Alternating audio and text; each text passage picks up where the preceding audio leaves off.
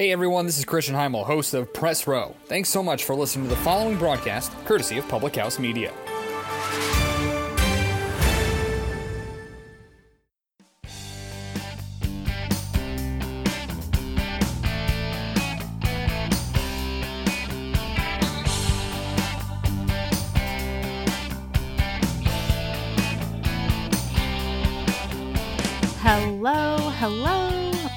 Welcome, and thank you for joining the Confessions of a Military Spouse podcast.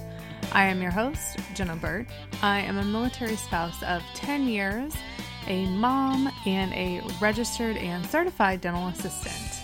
Again, I want to thank you for being here with me today. And if you find that today's episode resonates with you or you know someone else that could benefit from hearing this episode, I highly encourage you to share it.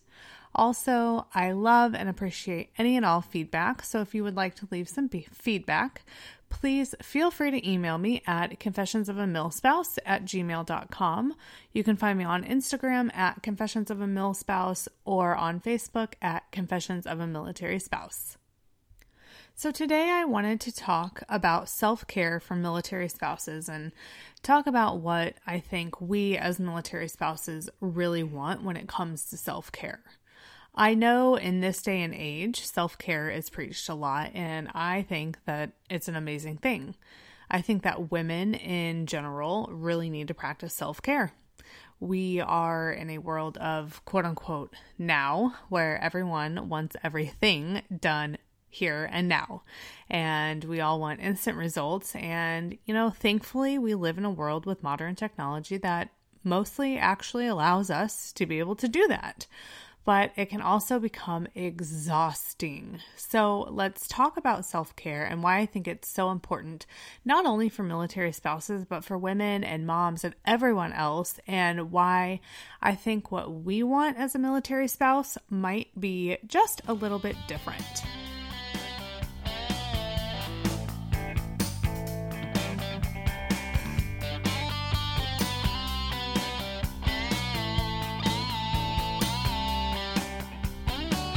Let me start by saying that as a mom and a woman in general, I think that self care is beyond important. Um, and the reason I think it's so important is because we are in a world where social media is super present and it's right at the fingertips of almost every single person in this world you know, the public eye, so to speak, is constantly comparing everything we see to either celebrities or TV shows or movies. And the urge to be this quote unquote perfect person is so large that it becomes, in my opinion, overwhelming. I feel like in today's society, we've forgotten that we're also human beings and that what we see on social media isn't always an accurate representation of what goes on behind closed doors. So, for instance, I am a walking billboard of this and am absolutely calling myself out. I will take a thousand pictures to get that perfect picture, that one perfect picture to post on social media. Whether it's when I'm taking a selfie and I don't like the 15 double chins I see, or the fact that my lash extensions need a fill and look sparse, or that at 31 years old my acne is out of control. I have allowed myself to see all of these things as quote unquote not worthy enough to post on my social media when in all actuality, those are the things that we need to be posting. People need to know that much like them, almost every person has at least a double chin when taking a photo from the wrong angle. I mean, let's be honest about it. You pretty much see that every time like you turn your camera on and that front facing camera is right there and you weren't expecting it. Um, you know, that sometimes after 30 you develop cystic acne and you have to find a way or two or three to combat it. And that your lash extensions oh my gosh, guess what? They fall out over time and they're not always going to look 100% perfect all of the time. And those, you guys, are just a few examples. I recently took a break from social media and I did this for a few reasons. Primarily because I was spending so much time on social media that it was actually taking away from my family and driving this huge rift between each other, you know, between all of us. I wasn't engaged in my family. I was doing the absolute minimum to make it through until our daughter went to bed. And then I was totally binging on social media, you know, not engaging with my husband, not really engaging with my daughter. And all I wanted to do was be glued to my phone. Um, I was also looking at all of these things on social media and comparing my life to them, which in turn was making me absolutely miserable. You know, I would look at fitness people and, you know, I would say, oh, gosh, my body's not fit enough as this person, you know, or my husband didn't randomly buy me flowers, so he wasn't showing me love, so, you know, he must not love me. Um, I put money in for my daughter's class party instead of being the super perfect Pinterest mom and making something for it.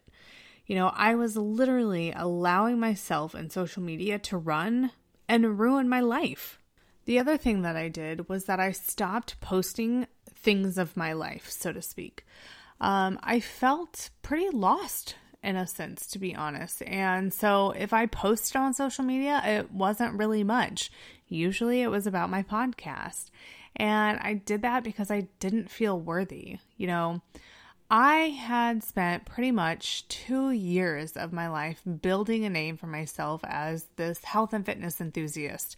But when I went through a really, really, and I mean really hard time where I pretty much lost all of who I was, I stopped working out um, because of everything that was going on. And then we PCSed, uh, which added to it. I wasn't eating healthy because we PCSed and I was making excuses.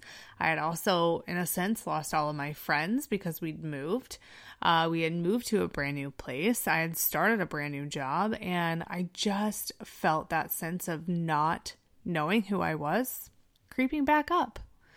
So I didn't post because again, I didn't feel like my posts were posts were worthy enough and they weren't going to inspire somebody enough. And looking back now, in all actuality, that's when I should have been posting and, and talking about my struggles and everything that I had gone to gone through.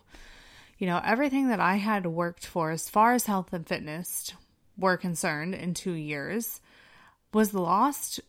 It was almost all lost in two months. And I'm not even joking. Physically, I was creeping up towards my highest weight recorded. I had gained all of my midsection problems, problem areas back. Um, I had no energy and my diet was total crap.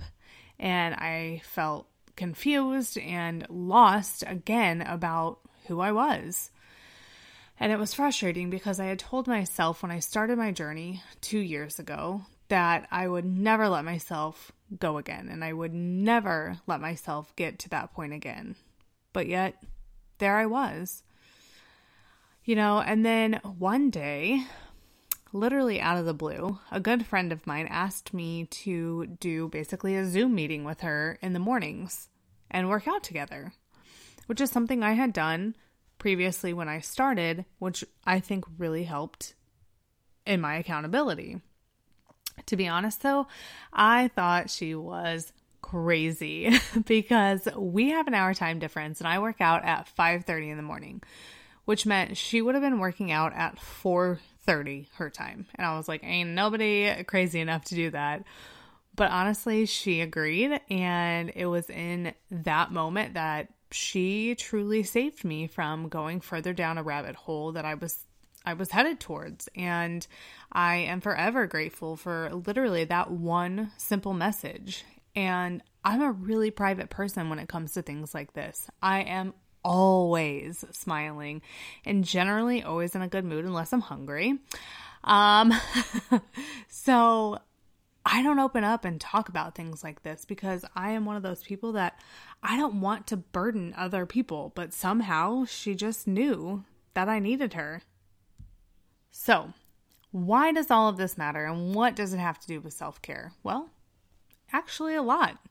Since that text message, and since I've been consistently working out and quote unquote experimenting with different eating options, such as uh, lazy keto, drinking keto or ketosis drinks, um, portion control, things like that, I have quote unquote found myself again. And what I've realized is that maybe it's not about finding myself again, but finding a new and better version of myself. You know, my husband and I recently ran our first Spartan race of 2020, and it was exhilarating. For those of you that don't know, uh, in 2017, my husband signed me up for a Spartan race. I trained zero for it. Um, it about killed me, but I was determined to get my trifecta that year, which is three Spartan races, a sprint, a super, and a beast, all within the same year. And I did it. And from that point on, those Spartan races have kind of been something for my husband and I to do together. And it's what we do for quote unquote fun. and this most recent race was seriously one of the best races I have ever had. Now, it could be me, me, me, me, me, but also you. The Pharaoh fast forwards his favorite foreign film, Powder Donut. okay, what's my line? Uh, the only line I see here on the script is get options based on your budget with the name your price tool from Progressive. Oh man, that's a tongue twister, huh? I'm sorry, I'm gonna need a few more minutes. bulbous Walrus, the Bulbous Walrus. The name your price tool, only from Progressive. The owl ran afoul of the comatose coxswain. Progressive Casualty Insurance Company and affiliates. Price and coverage match limited by state law. Largely in part to the fact that the course was flat. Oh my god, it was so flat, and I was so excited. But either way, it was totally amazing, and it definitely reminded me of why I love health and fitness so much. I love it because it's challenging and it requires both mental and physical strength. And literally, just when you think you can't go any further, you dig deep and find that little bit into in you to just keep pushing and keep moving forward. Much like being a military spouse. There are so many times that as a military spouse, I've wanted to quit. I've wanted to throw in the towel because you guys, this shit is hard. There is literally no doubt about it. But just when I get to that point, I dig deep and I find that little bit of strength to keep going, whether it's just for that day, it's for the rest of the week, for the month, the hour, the minute, whatever it is. I find it and I keep pushing on. And this is why I think self care is so important. Without self care, we as women, moms, military spouses, people in general, cannot be the best version of ourselves. And if we're not the best version of ourselves, then we sure can't be the best for someone else.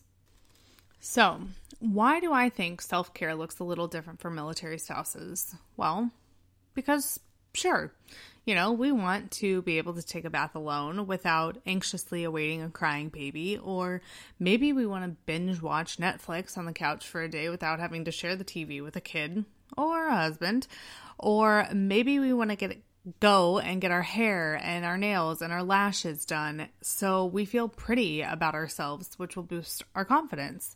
Those are all things I think most women and moms and military spouses want when it comes to self care.